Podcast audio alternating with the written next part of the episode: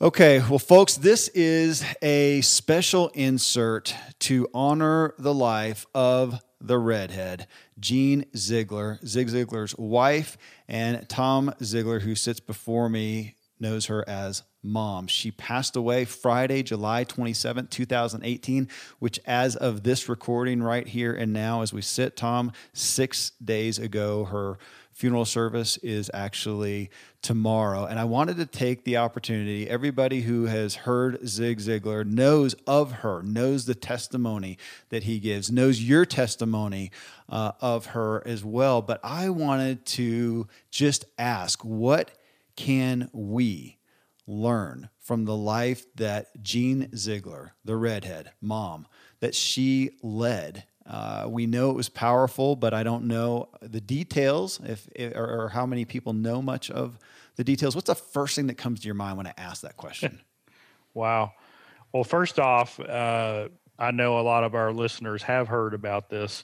We've gotten so many uh, emails and notes on Facebook and messages of people sending their love uh, and their encouragement. So I just wanted to start by saying thank you. Mm-hmm um, you know, mom had an amazing life. And I'll just start with this quote, and it's a Zig Ziglar quote. And here it is You never would have heard of Zig Ziglar if it hadn't been for the redhead.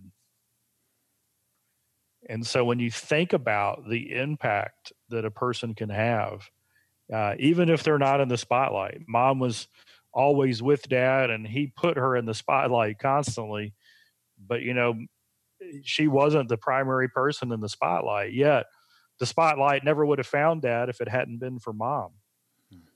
and i think there's a couple of reasons for that but here's the big one mom believed in dad before dad believed in himself hmm.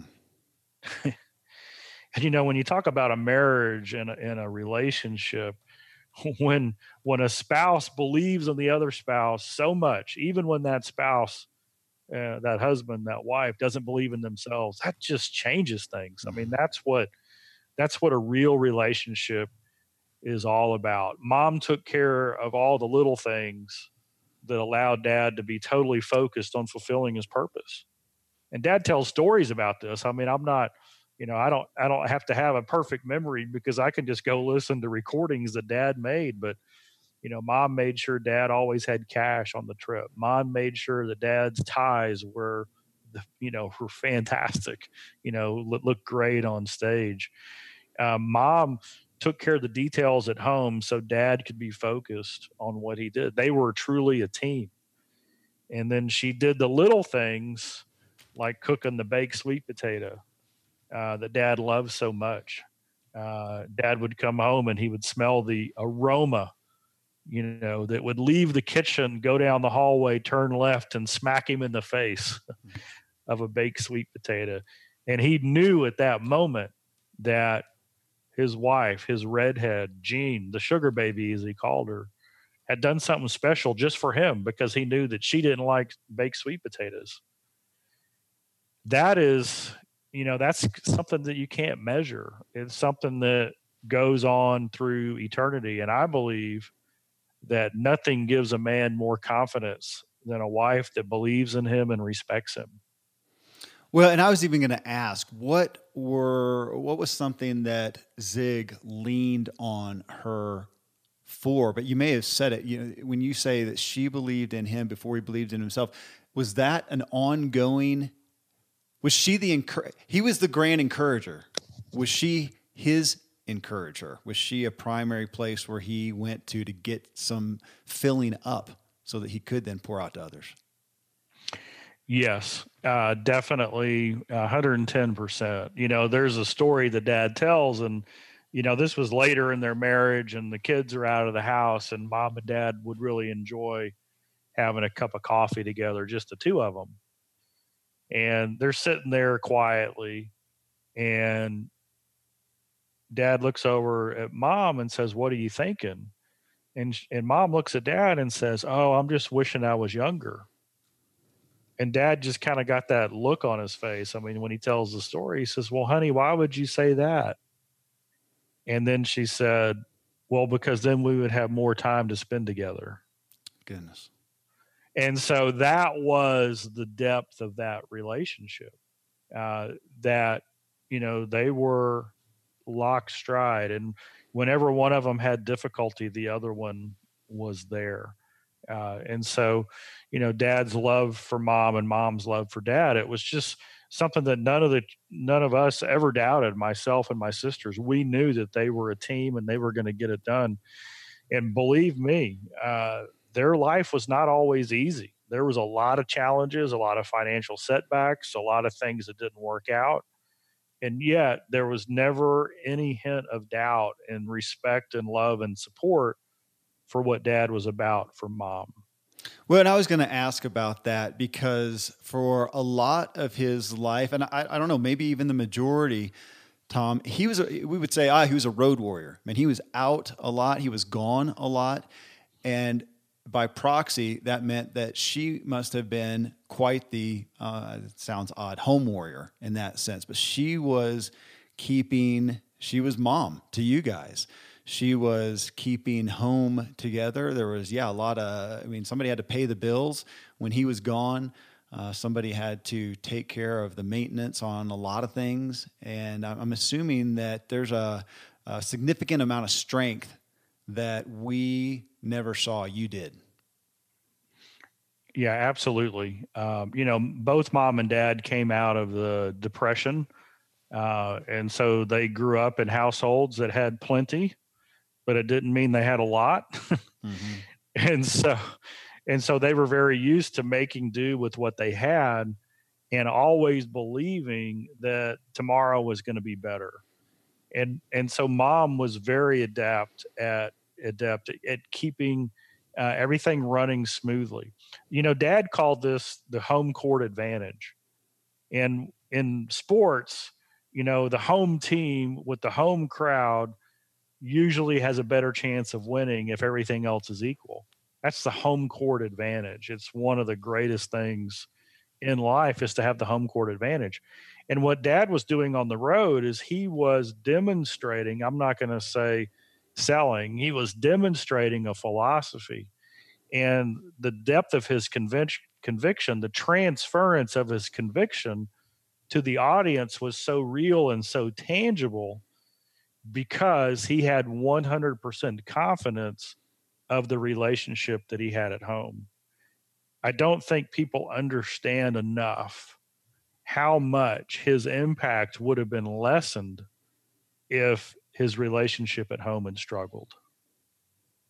Because you can't get up in front of people every day of your life and say, hey, this is the life you can have. These are the decisions you can make. These are the relationships that you can create if you're struggling at home in the most important relationship you'll ever have, which is with your mate. Yeah. And so mom was rock solid in that. If mom gave the nod, you know, dad was at a hundred percent sprint to get it done. Yeah. Uh, and so it was, you know, just it's it's a love story that, you know, now they're sharing in eternity. Um, and and to me, that's just an amazing thing.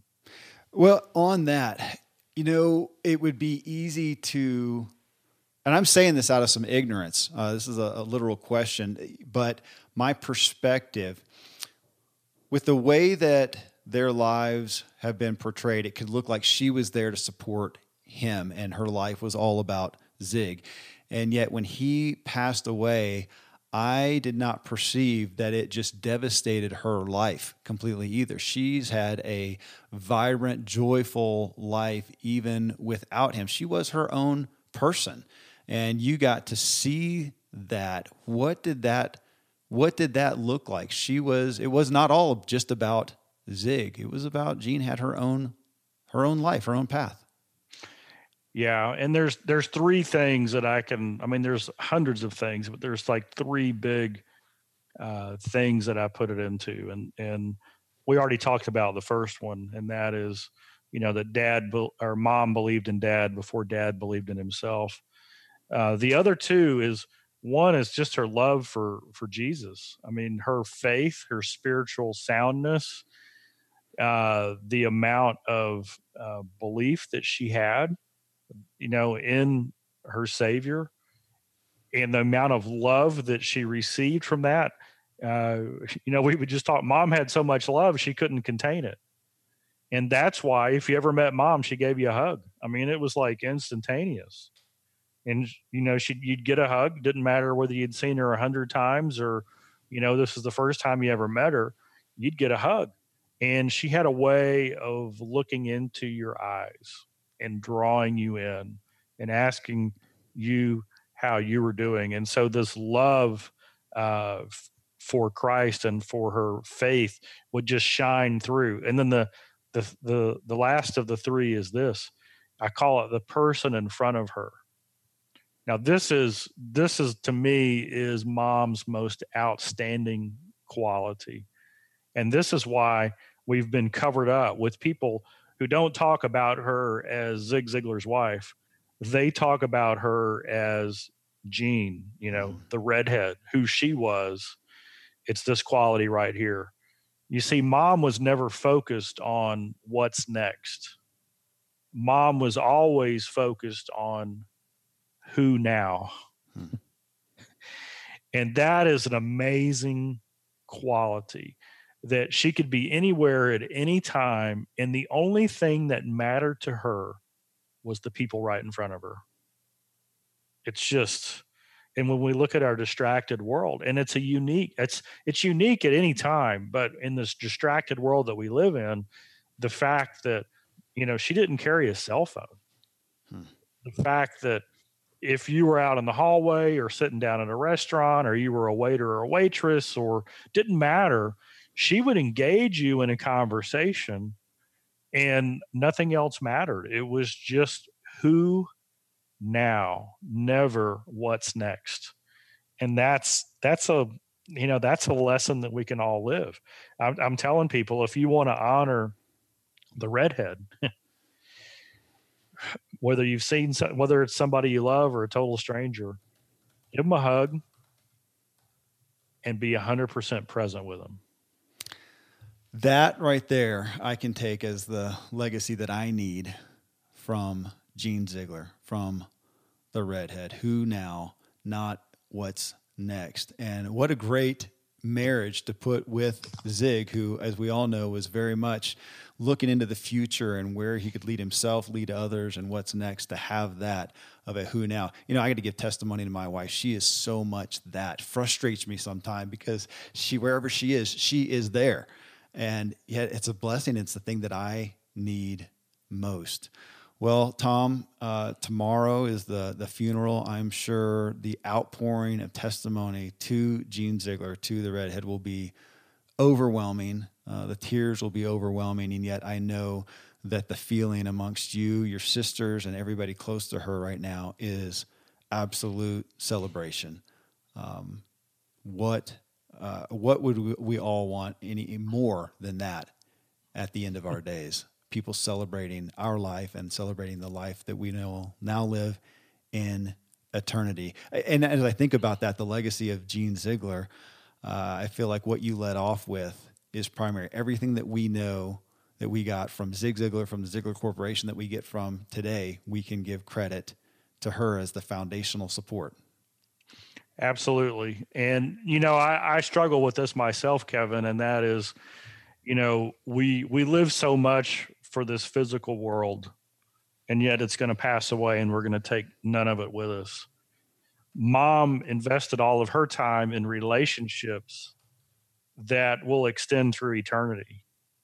And so, you know, and I just look at that, I'm just kind of in awe of what she did, the relationships that she built, and how she made everyone feel special. I can remember as a child going to Luby's cafeteria right here in, in Plano, Texas, in Dallas, Texas. And the cafeterias back in the day, you know, you had people working the cafeteria line and they were a little bit more than minimum wage.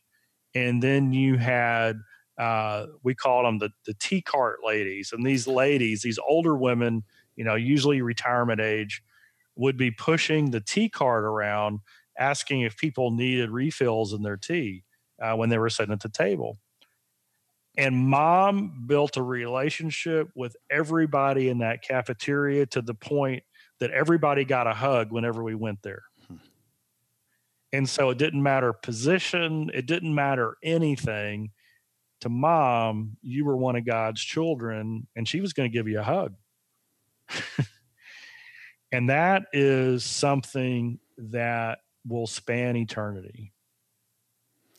Well, I will have to give thanks to Jean Ziglar because of what she did in Zig's life, what she did in your life, that I am a recipient of today, and that so many people are. We always say that Zig touched over 250 million people, and those people all got a piece of Jean Ziglar in them. So, God bless Jean Ziglar. God bless you, Tom. Uh, love you, brother. Thanks, brother.